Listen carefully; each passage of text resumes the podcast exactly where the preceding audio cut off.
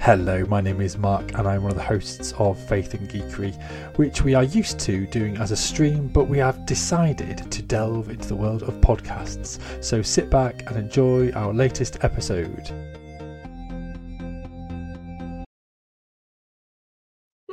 Another episode of Faith and Geekery. My name is Mark, and this is.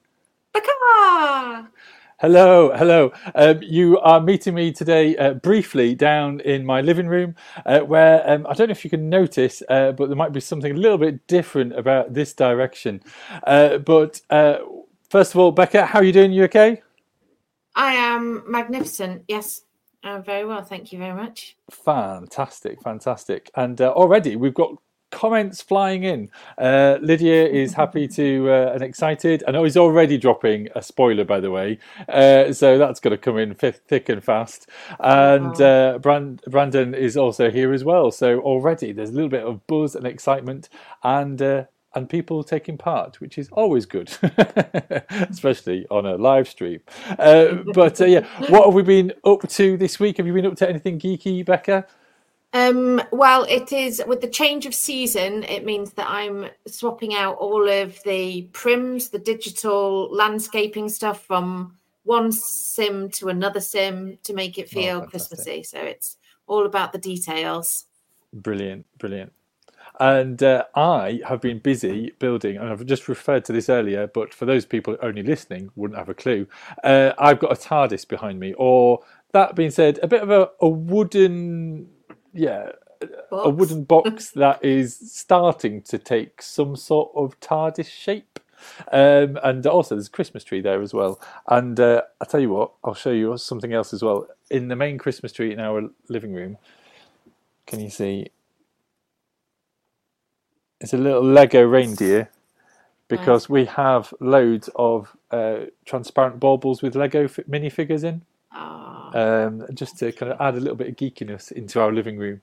Uh, but uh, yeah, so this is this is the TARDIS that I've been buil- building and working on, and uh, I managed to put the doors on just a couple of hours ago, just for you lot. Uh, but yeah, the the scary thing is how big it is.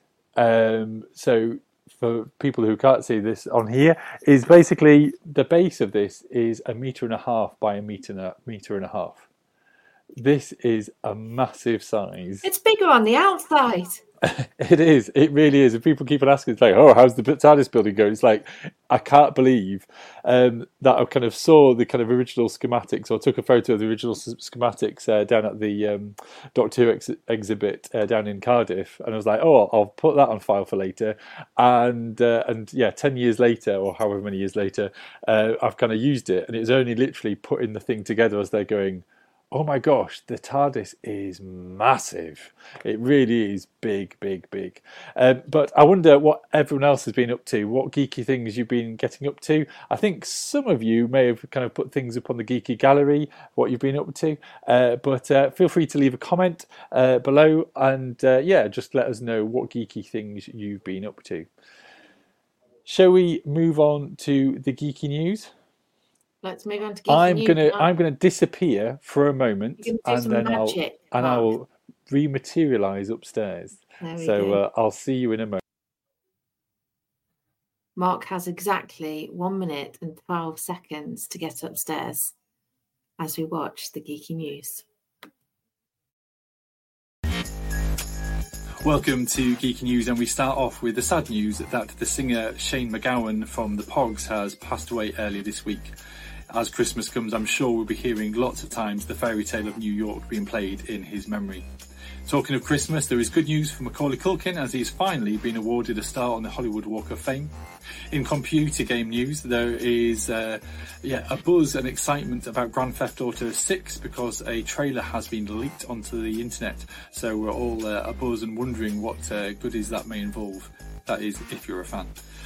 Next, there is also uh, Willy Wonka comes out on Friday, and yet more trailers have been dropped, and it looks fantastic. Really, I look forward to uh, seeing how that comes out. And finally, with Christmas news, there is also good news that uh, which is interesting, really. In the world of digital and online things, uh, there is still excitement over the Radio Times Christmas edition, which uh, has got a release date of Tuesday, the 12th of December. So that's really exciting. That's all for Geeky News. Thank you.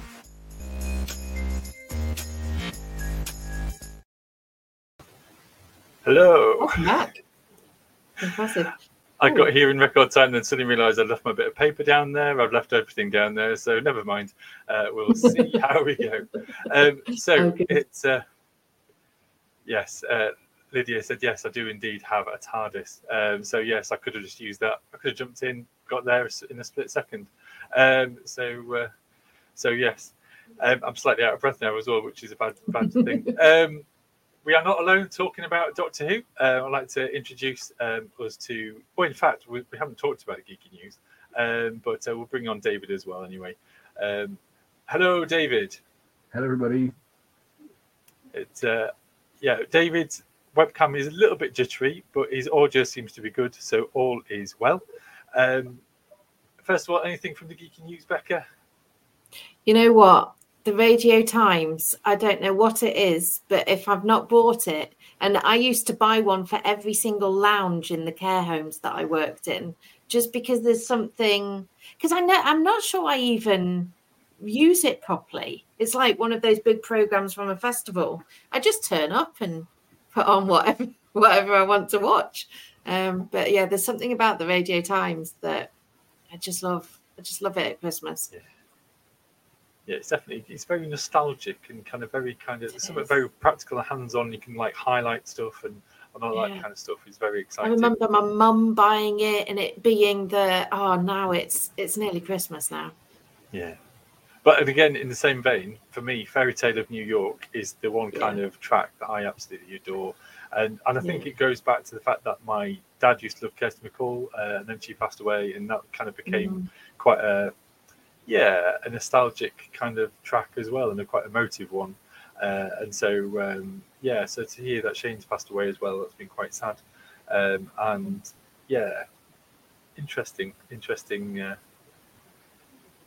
yeah, interesting times. I'm trying to remember actually what I'd actually recorded in the Geeky News there, but never Uh, what, mind. was the, what was the thing in the middle? There was something in the middle. Uh, Macaulay Culkin's uh, star on Hollywood. Culkin. Yeah, It's, it's well timed for this time of year, isn't it? Because I yeah, think I don't think it's quite Christmas. There's a few Christmas movies that I have to watch, but Home Alone is definitely probably top ten. Yeah, absolutely. And I believe have we got our Christmas? Uh, is it? Oh, which which way around is it? Next week, are we having a Christmas one next week or the week after? Yeah, that's a very good point, isn't it? So I think we've got a we've got a Christmassy sort of one with Tom, um, and then the one after is the Christmas specials, generally speaking. Oh, sorry. Um, so yeah, we've got a couple of specials coming up. Uh, but first of all, uh, we've got David. Uh, welcome, David, uh, to the show. Um, I think I've known you for at least thirteen years now. I think. Mm. Um, and uh, and I, I did mention the Cardiff experience because we both went to that, and I can't remember how long ago that was. that, that was just about 10 years ago, wasn't it? Yes, yes. Yeah, ten years Oh, ago. wow. Just before the 50th. All things are measured in you know, Doctor Who anniversaries. Doctor Who anniversaries. Yeah, it's, it's a good measure. It's a good measure. It's a good measure of Um, time. So yeah, so we're going to deep dive into uh, Doctor Who in a little bit, and uh, already people are giving a little bit of spoilers away. Uh, we should mention, uh, Becca, you've not actually seen this week. I, I have I have let down the side by not preparing for the Doctor Who special because I don't yet have a TV license. But if you would like to crowdfund that at the end of this series, yeah, I have not watched it this week, but I will watch it. I just need to be in the right house. Yeah, no, no, that's completely understandable and completely fair. Um, should we come on to our quiz questions uh, for this uh, week? Would you be happy Yes. with that? Let me find So- a I was going to say, note. please No find a bit of paper and pen. I've got five questions, and uh, yeah, so folks at home, don't give anything away in the uh, in the comments just yet. Um, but these are all time related ones because I realised that last Mm. week, Becca, you did kind of some Doctor Who ones because I watched Disney. Yeah, yeah, Doctor Yeah. Who and Disney. I, I wasn't um I wasn't around last week, but I still tuned in. Uh, I listened to you on the podcast. Uh, well done, so, good and uh, loyal servant. Yeah, no, no, it's cool. It's cool. So, and so I wanted to go broader. So these are kind of time travel related, um, yeah, time travel related questions. So, the very first question is number one: Who wrote the Time Machine? First published in 1895. Who wrote the Time Machine? First published in 1895. I think I know that one. Yeah. Very good. We're going to move on to question number two. I've got to say, I was quite amazed at this one, and it was something I stumbled across, this week. I wasn't googling it; I kind of came across it on uh, social media. Um, what date ties both Marty McFly uh, and Back to the Future and the Goonies? What date ties both Marty McFly from Back to the Future and the Goonies? because supposedly both of the things happen on the same day. And I hadn't realized that. What's the question again? Um, what date ties Yeah. both Martin McFly from Back to the Future and the Goonies? Um,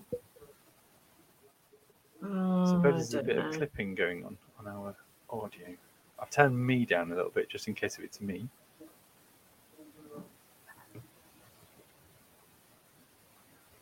So, question number three. Um, there is a little bit of noise, isn't there? Um, question number three is the 1981 film Time Bandits was written, produced, and directed by who? So the 1981 Time Bandits film Time Bandits was written, produced, and directed by who?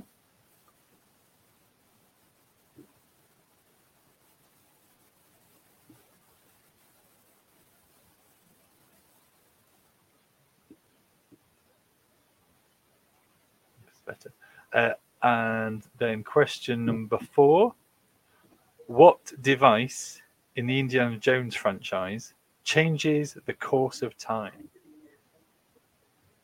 So, what device in the Indiana Jones franchise changes the course of time? And by that, that is taken from the blurb of uh, of the film itself. So I won't take any abstract answers. It's like his whip. Damn it! That was giving to be my answer. His brooding stare. Um, and then, final question. Final question. Um, this is quite a broad spanning one, but um, name one of the characters or creatures voiced by Miriam Margolyes or played by Bernard Cribbins throughout the Doctor Who universe. So, name one of the characters or creatures voiced by Miriam Margolyes um, or played by Bernard Cribbins throughout the Doctor Who universe. And I'll be generous, I'll give you a point for anyone that you know.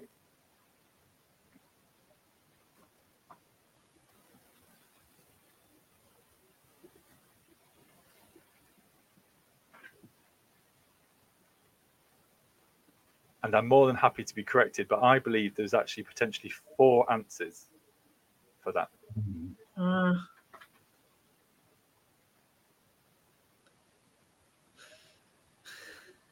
Okay. How are we doing? How do we think we're done? uh, uh, no idea. Okay, shall we just go through a question? Shall I ask you the answers to kind of question Yeah. number one? Uh, In fact, shall we see, folks? I wonder how you've done at home. I wonder how you're doing. Um, me have a look. no one's actually commenting so far because I've just said it. Hence, um, Well, oh yeah, Lydia has left her last remaining brain cell. Um, Oh, I think her. I found it, but then I might have accidentally eaten it with my spaghetti, Lydia. So it served neither of us. fair enough. It was delicious, though. Uh, so, question number one: Who wrote the Time Machine? First published in 1895. This might be the only Wells. answer I have, which is H.G. Wells. Fantastic, Did he fantastic. appear in Uh, Doctor Who? Though? Did, were you aware of that? He has appeared Yeah, in yeah. Doctor Who's character uh, in, in years and years and years ago.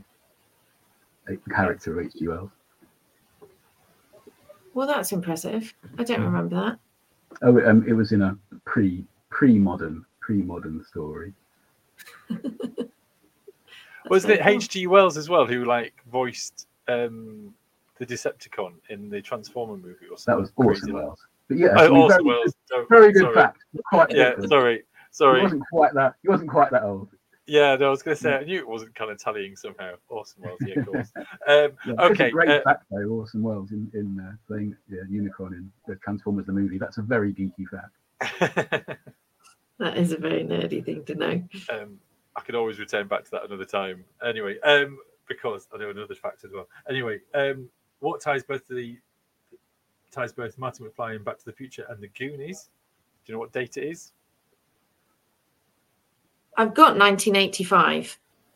That's the year. Does that count? Does that? Can I have half a point for that? It's pretty good. Yeah, It's so not I'll bad, you- is it? I'll give you a third, third of a point. I'm assuming David, it's have you got any more? They set off on, on Yeah. the on the car on the film, but um, I had no idea what that date was. It was the And I assumed it was the twenty sixth of October, nineteen eighty five. See, see, that's quite impressive that But- I remember any number. But what's really crazy is that the Goonies go on their adventure um, the day after when there's the newspaper paper, which is the um, the 25th or, or 24th or something. And so when they go down into the pirate ship, it's spoiler, um, it's the 26th of October 1985. And so it's just quite quite bizarre how they share the same date. Um, then the uh, the film The Time Bandits was written, produced, and directed by who? I think it's Someone from Monty Python. yeah, I think it's Terry Gilliam. That is correct. Do I Um, get s- a, a, a proportion proportion of a point for that? I'm gonna I'm gonna be mean and say no. but the right ballpark anyway. It's um then uh, what device in Indiana Jones franchise changes the course of time? The Ark of the Covenant was my only answer. Well, it's the kind actual of title. Skull. I don't know. Uh, it's the title of the last film, which is The Dial the of Dark Destiny. Crystal. Haven't seen it yet. Oh, Oh, okay. to arrive on, I think Disney Plus, isn't it? Very shortly. I keep on seeing adverts I thought it was already on. or something. Oh, Well, it sure. might be already on. Uh, I, yeah, I, yeah, I yeah. seem to remember Uh, seeing a trailer rather than a Yeah, yeah. thing on it the other day. But yeah, it's um it's the the Dial of Destiny, which is in the title. So, uh, ah. And then finally, um, basically name any of the characters or creatures that Mar- Miriam Margolyes or Bernard Cribbins has played throughout the Doctor Who universe. Grandad. Yeah, That, Will. that counts, right? Uh, Wilfred Mott, I would take. A Grandad well done, again. Cody Tame. Um, any others? Yeah, he was also in the, the 1960s uh, Dalek Invasion of Earth film. Um, That's although I cannot remember his character name. Actually, my my childhood self, you know, will will be shamed of me. But uh, Roy Castle played the uh, the character in the first film, and then Bernard Cribbins was in the second film. But I can't remember the name of the character. The- The character's name, and I thought I would just check this because I couldn't remember either, um, is Tom Campbell in uh, the Daleks Invasion Earth 20, 2150 AD. Um, and also, so um, Miriam Margolyes has also appeared as um, uh, the voice of Meep in the uh, 60th anniversary, as well Oh. as she's a Slitheen in the big audio um, and called Frau Todd, but I had to Oh. Google that bit. Um, but oh, there's a number of uh, things going on as uh, as we. Uh, I'm glad to see that kind of geekiness is happening alongside the geekiness of, uh, of Yes, the studio. of, uh, Tangential geekiness. yeah, yeah, yeah. That's good. So, how many how many answers did we get?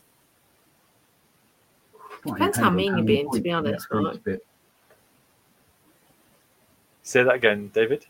Slightly depends on how many points you get for the uh, the Miriam Margolyes. Um, Oh, and- one and, uh, one yeah. each, one each for everyone. And um, I'm going to be generous, Becca. I'll give you one for the year.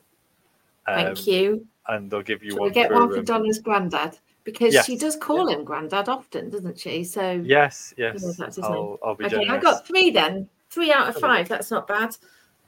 Well, it's not three out of five. That was it. It's three out of no, it's fine. It's fine. eight, It's fine. something. Yeah, I think I got five points and lost two badly. Well done, Cody. No, no, that's well done. Okay, and then we're just going to delve a little bit into the geek, geek gallery, and then we're going to launch a bit more into Doctor Who. Is that all right? That sounds marvelous. Fantastic. Let's. Oh, I feel really bad that a lot of people got one point in all that. Sorry, Oh, folks. you know what we've missed? We've missed the Quizalicious fade. Hang on. This is 14, four seconds of joy.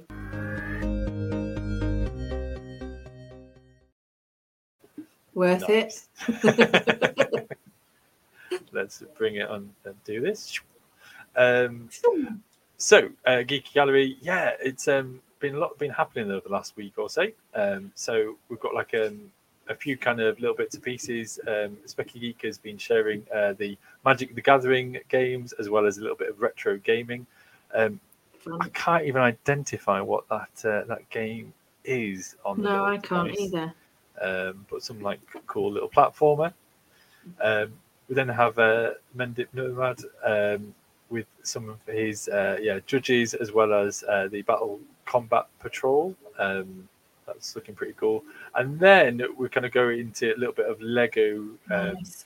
Lego is just again, it's quite festive, isn't it? Well, especially this these festive sets. Um, in fact, Yeah. I should be adding audio, you know, descriptions for people on audio, shouldn't I? So, um, Mendip Yeah. Has got um, a, a nativity uh, Advent wreath, um, Lego Advent wreath, and then there's some kind of Christmas uh, festive uh, houses and scenes, as well as there's like um, a little scene from Specky Geek, which is kind of the Millennium Falcon, I think, with um, Rey and uh, and Chewie and um, the other chap. BB-8. I've forgotten.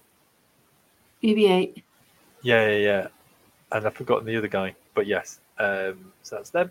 Uh, as well as then we've got Lydia um, sharing a little bit about Mark and uh, and sharing some coloured rainbow lights uh, in a church for a kind of a carol service, I do believe. And then there's a fantastic little moo written on the windscreen in snow, um, or Moo. kind of written out of the carved out of the snow um, on the car, um, which um, again, yeah, festive lights and kind of multicolored lights again is, is quite kind of nice, and it's one of those times of year where you can get away with it, can't you? Really, so that is all good, and I think that is. Oh yeah, and then uh, we've got a new uh, new a new person in our Discord community, which is um, no name other than five nine seven nine one two. Uh, welcome. That's a geeky name. 597912 and these are some of the books that they've been reading uh, and so uh, and that is just your little reminder as well that you can join our discord group that there, there is a little link in the um, oh it's cody. Ah fantastic. We just didn't know cody because it was just a name but No, we just fair didn't enough. know. that's that's okay. Um, welcome welcome cody to our discord and uh, yeah it's just a little um, advert there that if you want to be part of the uh, community uh, this you know part of the community on discord then uh, follow the link or find Faith and Geekery um, and or you know follow us here watch us live um, or um, follow us on the podcast too i think that so is many ways, so many ways. You can't really escape the geekiness. We're coming for you.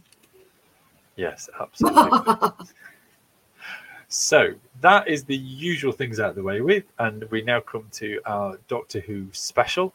Uh, so, David, I guess we should ask the question of when did you first get into Doctor Who? Well, I- I was thinking about this, and it is a slightly distressing answer for me, um, because the, the first, not not very, not very, but you're talking about the Radio Times, and, and one of my first artifacts from Doctor Who is um, was 1983, and the, and the Five Doctors, and upstairs I still have the uh, the front cover of the Radio Times from from uh, November 1983 cut out. So so I was six then, which means that um, I've now been a Doctor Who fan for 40 years, which makes me feel quite old. Wow. Um, yeah, so quite a long time, really. But very cool. That is very cool. so. To, most yeah. of my life, that has not been the case, of course. I spent, No, quite no. a lot of my childhood being bullied for being a Doctor Who fan. Um, and So- it's been delightful since 2005 to sort of have at least some Yeah. people think it might be okay to, to like Doctor Who rather than being something that made, made you stand out as the odd kid, essentially, for a lot of my life. I know. We feel that pain, David. We're there So, with you. So I'm going to ask a question as well about so was it the five doctors that really kind of spoke to you, or was there? You know, we often say, "Well, who is your doctor?" You know, who is the one that you kind of um, felt kind of well, either you watched first or that you felt a bit of a closeness towards.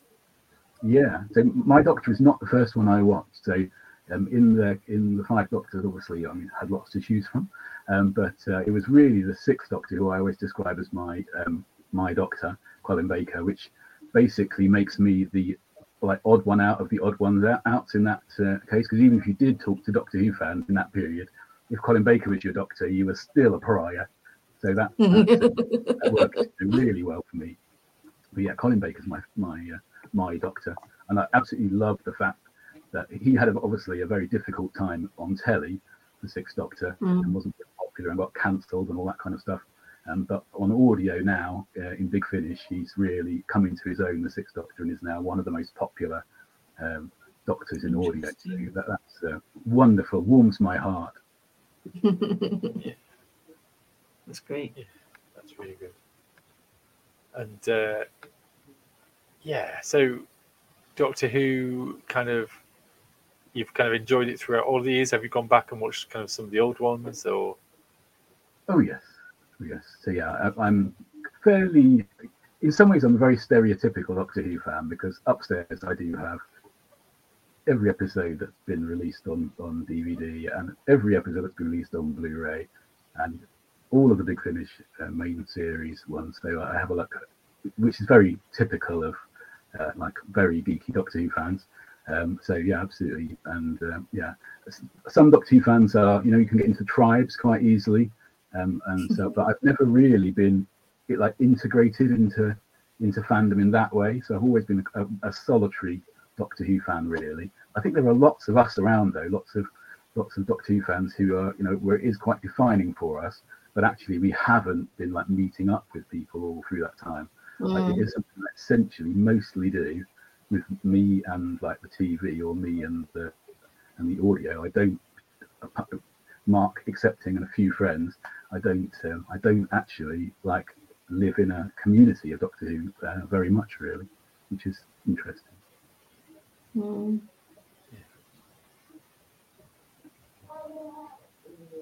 and uh, yeah, so I mean, I'm, for me, I'm trying to I'm trying to hold back because I think because I've, I've I've seen some of your collection of stuff, David, and so therefore I'm, I'm not wanting to ask the obvious questions. I want to kind of kind of keep on kind of being quite stood back and kind of then start to narrow in a little bit. Um, I remember being at your house when we watched the 50th uh, anniversary, uh, and uh, the moment of kind of like there was this kind of uh, reverential uh, or and uh, I think we even discussed about kind of should we talk during uh, or otherwise, you know. And there was a group of us there, wasn't there, just to be able to yeah, kind of gather yeah. and watch. Um, so uh, yeah, that was yeah. my peak sociability of Doctor Who ever, having having actual like, living people to my house who weren't in my family to watch Doctor Who. That is that was quite something. And, and I wouldn't say we bought a 3D television just to watch that 3D episode, but we did basically buy a 3D television just to watch that 3D. but it was a good episode. It was a good episode. And it's doing very well. It's, it's the only TV I've ever bought, and it's still working fine. But, oh, marvelous. But it was probably a bit of a stretch just for the one episode. it's commitment. Commitment. Uh, Becca, were you ever into Doctor Who? yeah, absolutely love Doctor Who. I was the child that ran around the back garden with the very, very, very long scarf, feeling really quite cool. Um, and yeah, my my dad, I think, still preaches. There we go. There is the scarf held up to the camera. Um, my dad still preaches about the the fear of him first seeing the um, the Daleks, and then when I became a mum, um, I was always the one that wanted to watch it. And I think um, Alex, who is now 17, came in, but at the time he was only two. And he came in when I was watching an episode of The Oods. And for months after, he would tell anybody who listened, I saw a ood. and he'd been so traumatized by this spaghetti faced alien. I, I, saw a ood. Um, so, yes, I have been a, an avid fan. Ace was my favorite companion in the 80s. Um, I just really resonated with her. She was so spunky. it's not a word I normally use. But yes, I think. I mean, there was a bit of a, an, an anarchic. No, what's the word? Is that right? Um, kind of spirit about it. The kind of the leather jacket, the baseball bat. There was, you know, kind of. Um, there was a bit of kind she's of down cheeky. She was, yeah, yes, I th- and I think she wasn't. She wasn't like Sarah Jane, who was, who was a fairly stereotypical female companion who was there to big up the Doctor. Ace felt like she was doing something different that she'd she'd challenge and she'd quit back and she yeah she just had that spirit about her that that I found really inspiring. Um, I mean, it's interesting for me. I remember the Sylvester McCoy, and that would that, that was my kind of um, doctor as such. And that's the one that I kind of first watched, and running around very metal, dingy, kind of almost like flat, like uh, uh, kind of stairwells and things like that. And I don't know, it, it was interesting because it, I definitely got the scare factor. It didn't kind of overly wow me. I think it was really with Paul McGann's uh, TV movie where I sat down to watch it, kind of you know, hearing a bit of the hype of the old Doctor Who, because obviously in those days we didn't kind of, I didn't have anything on VCR sort of stuff. It was only kind of re-watches a bit, um, and uh, for me, kind of, I could see the potential in the film, and I remember mm. when I first watched it, thought there's potential there. They've got a bit of weird and a bit strange with it, but I could see, you know, it wouldn't it be nice if it came back? Wouldn't it be nice to kind of revisit? Um, and I think mm. that's where it kind of planted the seed for me of Paul McGann's Doctor. And I know it was kind of out of the, it was bought by whatever is it, US America or BBC America or whatever it was, or something in America. Uh, that the kind of, um, yeah, it just it's it sowed the seed for me, and so Paul McGann stood out to me more so than Sylvester McCoy, but the film mm. itself was fairly bad. Uh, and uh, but but then so when kind of Christopher Eccleston came back, um, mm-hmm. I was right there, and I was just like, yeah, I'm watching this. I'm going for it. I want to support them as best as I could. Um, and uh, but that's then really interesting because because I think people sometimes because it is popular now in many ways. Um, I think people sometimes forget how unliked it was in some sectors yes. before before it came back. Yeah. And uh, my brother cool was interviewing Russell T Davies a few weeks ago, which is a, a story in itself. Um, but uh, he was saying that he, he he was worried, Russell T, when they were thinking of bringing it back, because of all of the papers and uh, people were talking about possible actors who might play the new Doctor once it was announced, and the papers were all thinking like Paul Daniels, and this, this, kind of casting. Uh, Russell he was like, if this is what they expect this show to be, you know, sort of like essentially hopeless, then they've got a, a uh, you know a mountain to climb. And only yeah. really when they announced that it was going to be Christopher Eccleston, you know, who is obviously a movie star already, you know, that yeah. stage, suddenly he said the conversations changed and agents would suddenly be willing to actually, uh, you know, contempt, uh, consider having their, people on it. Whereas up to that point, you know, they were talking to people and they were saying, no way, why would I want to be involved with that yeah. uh, that Farrago. Yeah. Why did Christopher Eccleston say yes? Was he a Doctor Who fan before? Uh, I think that's a very complicated question. Um, but Thank you.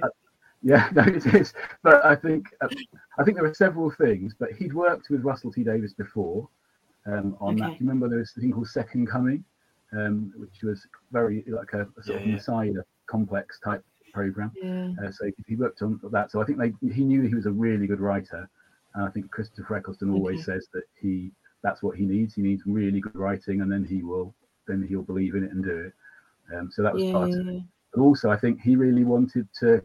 He's talked about wanting to have a working class hero, basically. That he didn't want to have kind of all heroes being like rich and fam- famous and uh, upper class. Mm and he, and that, that all that stuff about like every every uh, planet has a north and, and that kind of stuff. He, he wanted to sort of represent like normal yeah. hero. So I think he achieved that pretty pretty well. Yeah, yeah, yeah. Yeah, he was he's just he's so he's so charming in that cheeky, chappy, big ears, stupid grin, gangly. He's just almost what Matt Smith then did again with that that bouncy puppy dog type doctor. Hmm. Um, yeah. Just... Yeah, absolutely. I think Matt Smith had a lot of Patrick Troughton in him, really. That that uh, mm. if people haven't seen the Patrick Troughton now, it now everything's available on on iPlayer uh, for people in the UK at least. Um, yeah. you, you can now go and watch if you've got a TV license. If you have a TV license, yes, yes. you do have to have a TV license for that. Um, but yeah, but it's so it's Patrick Troughton is wonderful if you've uh, if you haven't seen him, and, and Matt yeah. Smith definitely is very kind of very familiar. Um, yeah, he. I think he won me. I was I was absolutely distraught when David Tennant um, said his last. I don't want to go. Um, and then Matt Smith just bounces in, and I was like, oh, oh, maybe I can do something completely different. And I think that's what I, one of those things that I really like is that each time they've they've just won me over with this mm. new character, new leader, new way of being, which is just really interesting. I think for me, yeah, having kind of um, Christopher Eccleston was all right. I thought it was really good to kind of to pick up the torch and run with it. Um, mm. I understand there was a bit of politics why he stepped down anyway, and Russell, his relationship with Russell T Davies in the studio was uh, yeah broke down.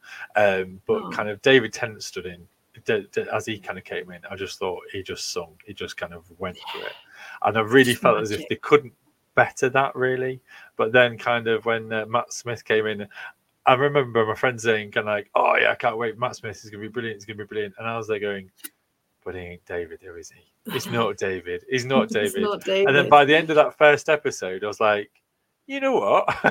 you know what? He's not, he and that's all right." Let's see. I mean, it took big shoes to be able to step into that. That was yeah. It, yeah, I don't. There's not many people that could have carried that, but he he did, and he did it by being not David Tennant, mm. um, and that's exactly what we needed. And it's interesting that uh, my mate. So basically, when I was at uni uh, second time round, uh, me and Rich we did some uh, Doctor Who spoofs, which are available uh, on on YouTube.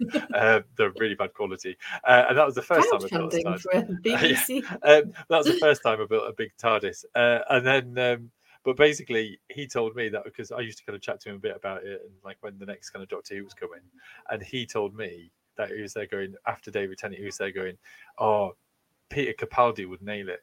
Uh, and they were like, oh, oh yeah, yeah, yeah, yeah, yeah, yeah, yeah, yeah.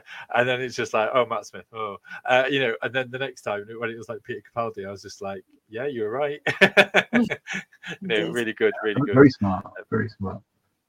But, um, so we've had a, a, few comments from Lydia, uh, but yeah, I think. Um, but this is it, you know. I think these the the the change of faces of the Doctor enable people to kind of dip in and become more connected. I think, um, and I, and I really kind of love the way that you know, obviously the longevity of the show. You know, sixty years.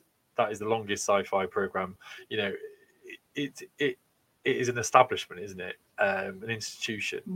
Mm. Um, but it means that the next generation and the next generation and the next generation can all kind of find their pace and doctor who can also respond to the culture that it's in yeah. and can yeah. kind of you know be you know and, and, literally that you can get the actor to be the doctor for that generation whilst kind of adding to what has gone in the past and i, I kind of really like that kind of that dynamic of, of what it can be. Um, I think um, I hope you don't mind. I think we're going to put a pin in that kind of thought for a bit, and I think because there is potential to kind of explore theology a bit and God a bit about that. But um, I've realised that I kind of got David on here, and we haven't talked about any props or anything or any keepsakes. We want to see your treasure trove, uh, David. Yeah, yeah, uh, I, I, can Whip do that. them out. So uh, my, I, I, have a few little treasured things. Um, this, this, this to start with. So this not is not the radiator cover. So this is uh, um, from the uh, very very short-lived Doctor Who crisps that Golden Wonder uh, did for uh, in I think 1985 or 1986, uh, so and uh, and so this is some some little comic little tiny comic strips that were literally in the bag of crisps. Um, so how on earth I managed to keep that in reasonable condition for like 35 years, I have no idea. Um, but so that's, that's, that's um, so that was a little uh, yeah crisp magazine that had Colin Baker on the front, was it? Yeah, Yes. so it's Colin Baker, uh, the, the Sixth Doctor, my, my Yeah. Doctor, um, and yeah, but a bit random to be honest to have kept it all this time. Uh, slightly, slightly. The, the 80s was the time that taste forgot in so many ways, uh, and, and the next two items I think really show that. What, what, I don't, what, what is the cheesiest kind of tie-in that you can imagine for Doctor Who?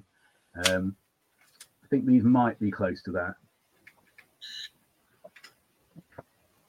So Uh, this is this is the cheesiest famous ties. Where's Spotlight? Doctor How Who we spotlight? cookbook.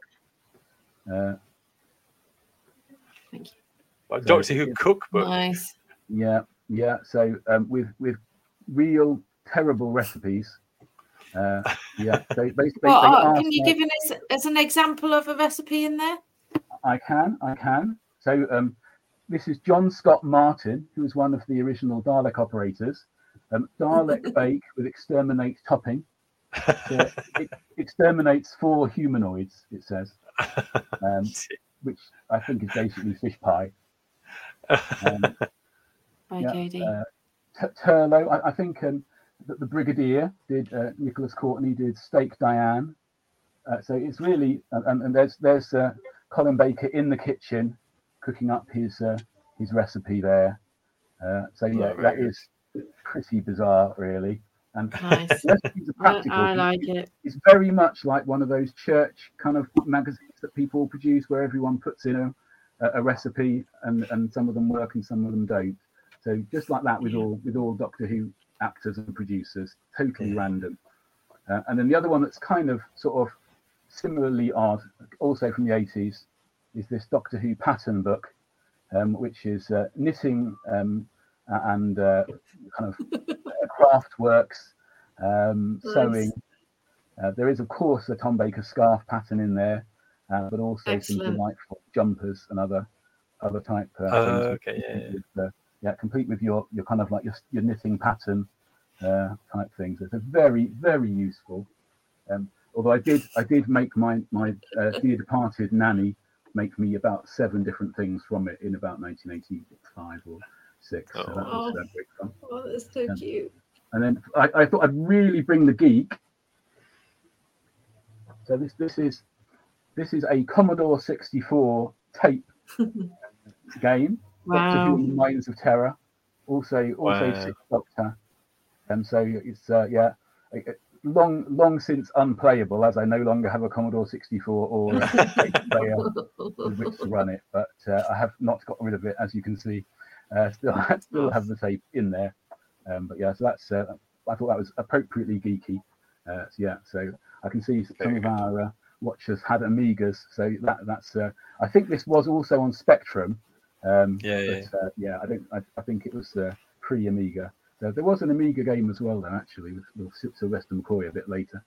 Um, my my oldest um, my oldest bit of merchandise is this. This is the 1965 um, Doctor Who annual, so it does it does predate me a little bit, and this is Oh. this is back from when you could get good bits of uh, merchandise from second-hand shops, charity shops, um, Yeah, and, and it was from the 60s. Well, now definitely um, this, this would obviously be on eBay and being bought by some American for a lot of money. Uh, but yeah, we haven't got a problem with Americans in general. No, we love Americans. We love Americans. It just, it just Some increases- Americans. increases the price of of, uh, of, Yes. of these Yeah. It's market. Yeah, It's a market driven thing. yeah, Capitalism. Absolutely. absolutely. so whereas this was 50p in uh, in, in charity shop uh, in sometime in the late 80s. So it's uh, yeah, that's great fun. And, and my weirdest bit, I thought I'd bring weird, so geeky and then weird. So this is my kind of my pride and joy, really. Oh, I, I don't Oh, know how Webcam's many. frozen. it froze. Webcam's, Oh, webcam's frozen, oh, but is the oh, suspense? on. oh, suspense- It's this pride and joy. Oh, So this this is this is very odd. This is a, um, I don't know how many people remember Davros, the uh, yeah, yeah. the Yes. leader or inventor of the Daleks. So this is a, this is a, a Davros toy. Um, I don't know if you can see it at all. Um, Yes. but Yeah, yeah, basically, Um, if, if our, our viewers may notice something a bit odd about this model, um, can you can you see uh, anything that's odd about this The- model? Definition is a little bit. Is it because he's got Oh. two hands or something? What is it? Yeah, that's exactly right, Mark. So Yeah. Uh, Ba- Bavros only has one hand in the in the stories, but when they made this uh, Mm. model, um, they made it with two hands. And so this is an extremely unusual model because they, they realized fairly quickly um, that they'd been making this model wrong. So what they did um, was they they basically took all the original ones they'd made, and then and then this is my um, this is my later model. You, you almost certainly won't see this on the camera, unfortunately. But basically, what they did was they just got a hot knife and cut one of the arms off. so, so this Wow. actually has one one arm now, uh, one hand. But the if you look closely, which you can't definitely can't see on the webcam, um, then um, but basically they have just cut off the cut off the hand of the, of the models they've made, and then um, so it's just got this thing. So that, that's my one-handed and two-handed Davros Brilliant. Fantastic. 1997, something like. Brilliant. I love it. I love a treasure trove of geekiness. And I thought I thought I better kind of yeah, we better mention all that because I knew that David uh, would come out with the goods. Um, I've just got a myriad of um, of sonic screwdrivers. Um, oh, more sonic wait, how do I spotlight you? Yeah, one or Darling. two. As well as There we go. uh, as well as a Oh, Cyberman uh, helmet as well. so sad. We, we can really freak Tears out. of the Really freak out Becca. We can have like a, all, all Cybermen Right, do once. it, do it both. That's just terrifying, isn't it? It's just... I have no. doc- The only Doctor Who memorabilia is a Christmas decoration that I I've not yet unpacked. I, I don't know how your kids are, Mark, but my, my kids really hate those masks. They they they, they are even now e- at sort of six and eight, absolutely terrified of them. If you put them on and walk towards them, they they freak. Um, I, I, mine are always just on top of the shelves, so they're not allowed to touch them. Very well. Mine is broken, doesn't work. The voice change Yes. doesn't work. Oh, I- I've not even tried to turn it on for ages. Anyway, um, so yeah, so I thought we were just going to do a little bit of a show um, as well. show Um, and tell. a bit of show and tell, indeed. Because I think, but I think you also referenced really quickly in there as well, David, about there feels this is a real heartfelt community at the centre of Doctor Who, where people who have worked on the show or around for kind of big audio really kind of the they kind of they become part of it, don't they? And they really get involved and um yeah, it's really kind of quite meaningful of how they kind of um, really look after and respect and kind of get brought under the wings of uh, of the kind of Big Finish audio, but also kind of the show. I think it's just really quite a special program, really. Uh, don't get me wrong. I think there are times and there are unfortunate um, stories and situations where people, as part of the kind of you know, as as all as well as that, as all kind of long running TV shows um, or BBC things, uh, you know, that there are unfortunate stories as well. Um, but in broadly speaking, um, I think there is kind of a, a real community at the heart of Doctor Who and the kind of Big Finish audio. Is that Yeah, fair to say? Yeah, I think that's very fair to say. I think in the modern Doctor Who, that's partly because so many of the people that make it were fans as children, and that Mm. and that is a bit u- unusual, really. It's a bit unique. Other than sort of things like Sherlock Holmes and things like that, there there are not really things that have lasted that long that people, when they were young, could then have it as their job. So I think the ultimate example of that for me is probably Nick Briggs, Nicholas Briggs, who is the voice of the Daleks in all of the modern uh, audios, but essentially was a fan. And in the in the gap when it wasn't being made, he made sort of fan audios and, and worked out how to do the audio, worked out how to do the Dalek sound effect, and sort of copied the the original voice actors. And, and he now basically in his head he he does the old voice actors. He'll say, "Oh, I'm doing uh, you know a, a, a oh I can't remember the names, but a, a Hawkins Dalek or whatever."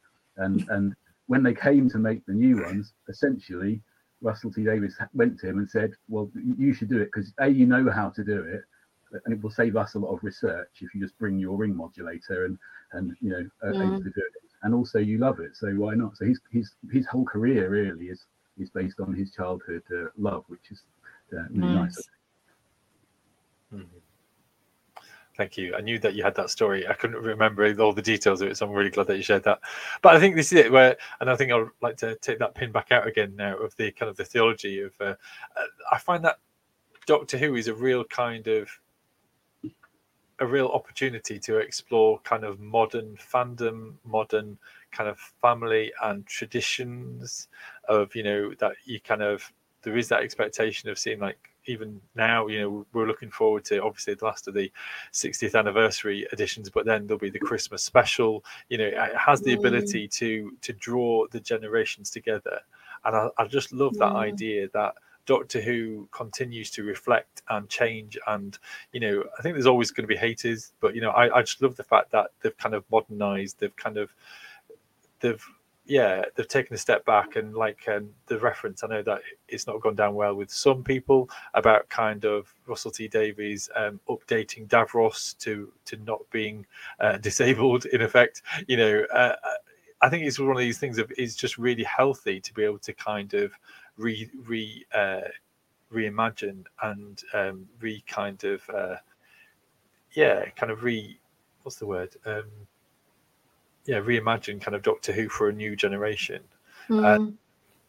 and that for me just speaks testament of of church of, of you know that each generation comes i know tradition is there to carry it the the, mm. the core fans are there to carry it and the merchandise are there to carry it but actually it does really well to reinvent itself for a fresh generation mm.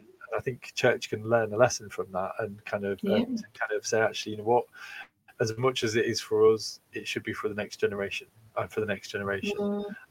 uh, and I feel as if that you know church could really learn a couple of lessons from from Doctor Who. But what is that lesson, Mark? Because because as as fans, we receive the new Doctor as it's been written by someone else. Um, we we don't have to do anything. We either consume or we don't consume.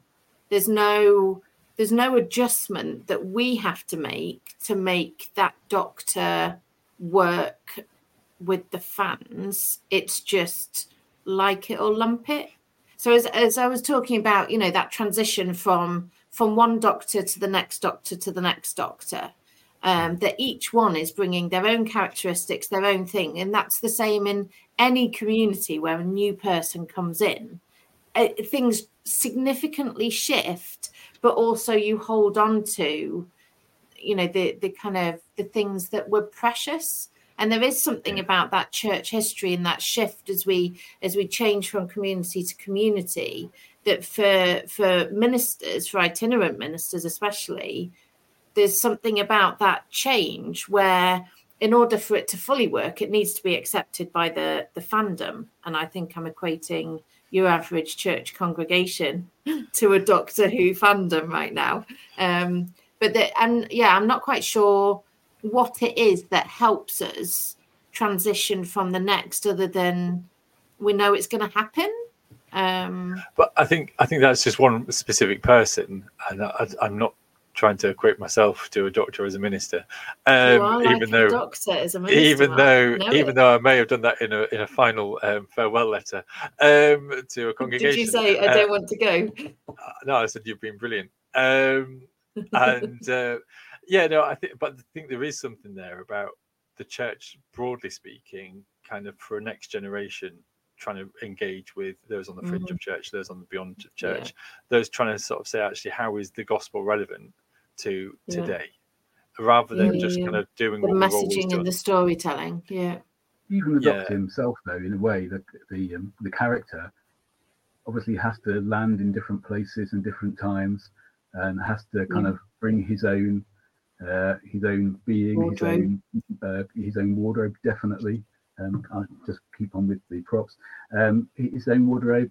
and uh, generally generally just um, work out how to be himself in that different place.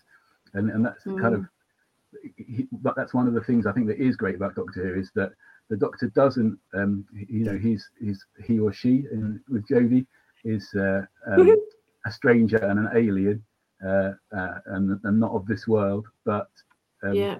improves the the situation they find themselves in, uh, and and so I think there's there's quite a lot of um, uh, kind of faith in that really uh, of kind of going where you're put for you for you as itinerant ministers, going going where you're sent, Yeah. uh, but remaining yourself and uh, kind of being a positive influence in the place that you are called to, um, but without compromising your own your own being and your own person.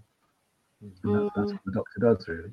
Yeah, being driven by values. That's a that's an incredibly. I blinked and then Yeah. the fez appeared. That was No, it. Was like magic just happened in I, front d- I of don't my think eyes. I don't think you blinked. I think that your the, the web camera Camera froze and you went from being without a fez to being with a fez. And It it, was- just it was in a moment. Yeah, that that almost got it. Uh, but that was brilliant. Yeah, so fantastic fez as well, David.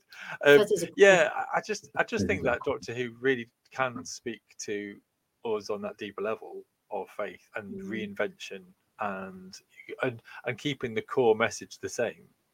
Um, you know that I, hope that people can see that the Doctor and the Doctor's face can change, the wardrobe can change, the you know, but actually there can be a nod and there can be uh, an awareness of what has gone on in the past, but actually um, to keep true to the Doctor Who kind of um, narrative, uh, even if it does mean kind of some bits of left to one side, some bits are kind of brought to the foreground.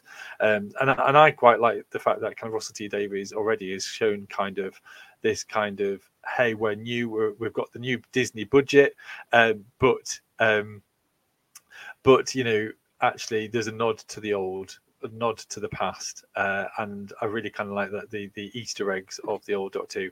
We haven't mentioned any of the 60th anniversary specials. Um, I realise that Becca, you haven't seen the latest one, um, but is there anything to say about those kind of uh, David? Uh, we've got, I would say that we've got a couple more minutes, a few more minutes to uh, to talk before we uh, we come to an end. Well, I, I think they are both very different, which is good. Um, so they, the first one very much a kind of traditional uh, kind of rompy story, um, uh, and for those who don't know, it is based on a Tom Baker comic strip um, from like 1981. So they kept mu- they kept the basic story pretty pretty as it was, um, slightly changing, but the actual meat herself is is straight from that. And so that's great fun. And then the, the second one, which uh, obviously, without too many spoilers, uh, is much more unsettling and uh, yeah, great. I mean, really, really fun and different, and uh, a, Mhm. a, a, a puzzle. And uh, um I, my favourite kind of Doctor Who story, personally, is what sometimes gets called Sherlock Holmes in space, uh, where basically the Doctor is trying to solve something, some mystery, some problem. Uh, so, like uh, in, in Tom Baker, I really like um, several of the the ones that I like, like Robots of Death, particularly. Um, but this this one is a bit like that. It's a mis a mystery that needs to be solved. So yeah, I hope people enjoy it a lot. I'm going to say I actually wa- that was one of the few ones I've on iPlayer. I watched all four parts of it. I caught up with that one. Um, Excellent. I, I that is really like that probably one. my actual favourite. certainly one of my top five stories. Uh, very good, very good. Um, that was unplanned, uh, but I also like the Mhm. fact that, um, and again, I hope this is a potential little bit of a spoiler, but not too much of one.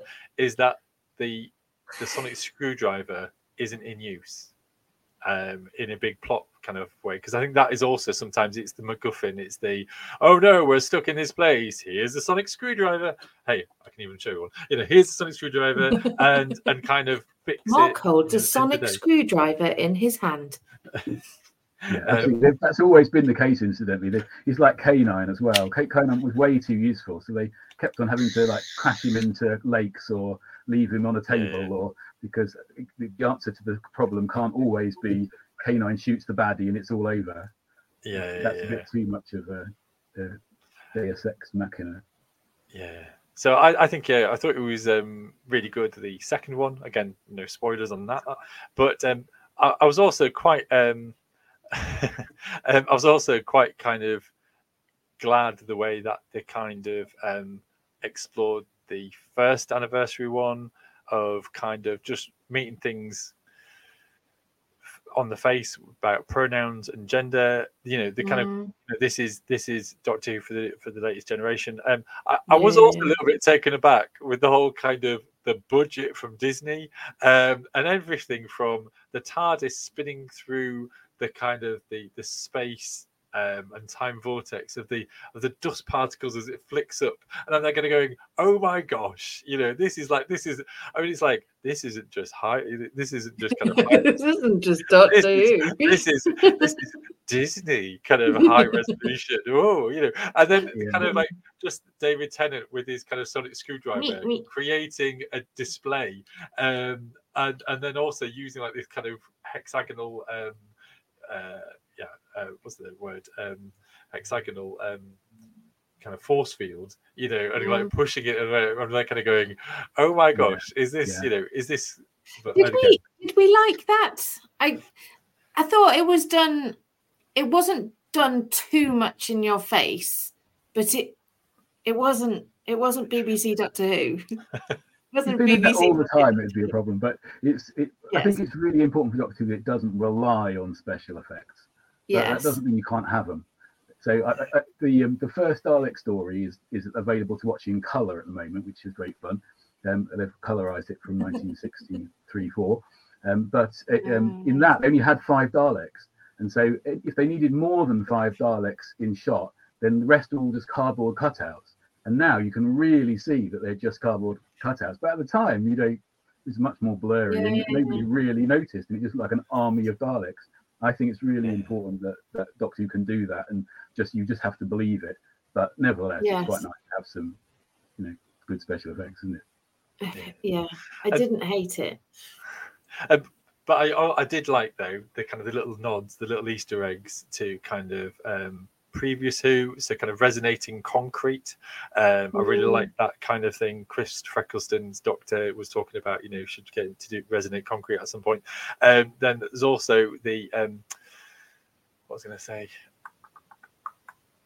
Um, yeah, I also really loved the little thing that the creators of the comic book, um, if you watched on the Doctor Who um, special thing, they got shared titles at the very beginning of Doctor Who to say mm. like they mm. created it, and I was just like, uh, as in because they invented the Meep back in the day, sort of thing. Mm. I was just really kind of my, my heart was kind of lifted a bit to see their names um, on the kind of the, the top billing sort of thing, you know. And I was just like, mm. that's really good, and and I think mm. that's a mm. real good thing to have done as well. So even even behind the scenes, they seem to be doing a good thing and kind of setting the bar high again for what we can mm. kind of look forward to. How you treat um, people, and yeah, yeah, yeah. Um, I am aware that we're kind of running over time. It's just because I'm mm. really, I really love Doctor Who. uh, you know, but uh, but yeah, no, I think um, yeah, I think Doctor Who is, is fantastic. And uh, thank you, David, for coming to join us. Is there anything uh, final to say before we uh, drop you off the screen? No, I look forward to Ncuti Gatwa. Maybe we uh, should have you know a, a, redo once we once that's uh, launched in the new year. Yeah, yeah, Thank you for having me. Absolutely. Well, no, it's been you're uh, always welcome. Absolute pleasure, uh, and uh, yeah, no, thank you, David. Um, and uh, I look forward to watching the the Doctor Who special on Saturday with you. Um, mm-hmm. So that'll be really fun. so um, yes, bye bye for now. I'll drop you off. And uh, yeah, Becca, uh, anything left to say or otherwise? There's something about, um, and I, I, don't want to talk about David when he's off screen because I can see him right down there. There's something about um, those of us that really loved sci-fi stuff, especially in the 80s and 90s, where there was a sense of not belonging.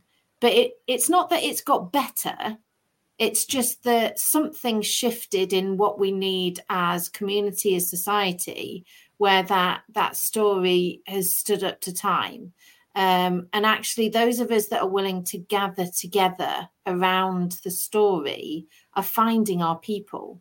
Um, and I think more so as we're able to choose more and more what we watch on television, what we listen to on the radio. It's all curated by the algorithms that have picked up that I've now been talking about Doctor Who, so my phone's heard that. So they'll now give me adverts for whatever um, into the future, my next time machine.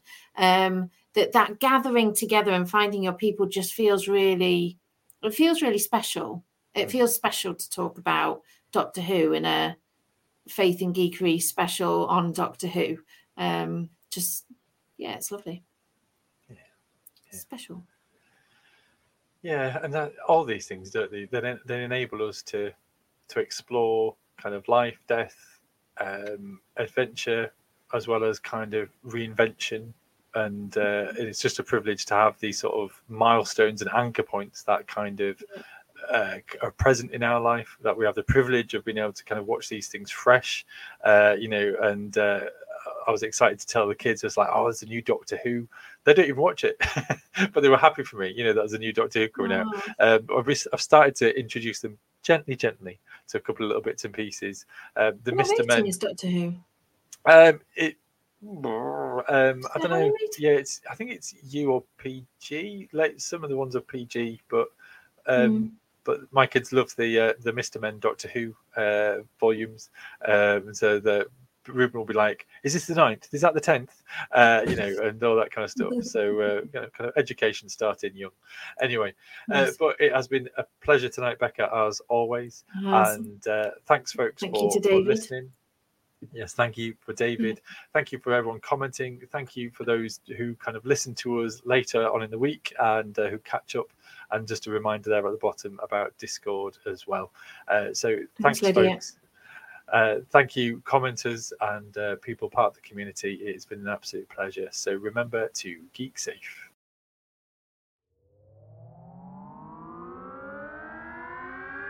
You have been listening to the Faith and Geekery podcast, and if you want to find out more information or even be a guest on the show, please visit cybersten.co.uk for more information and all the social media likes and all that kind of stuff. And we are a small community, so those likes, those subscriptions, they all count and help towards. Uh, positive feelings in the world. Again, thank you for tuning in. Geek safe.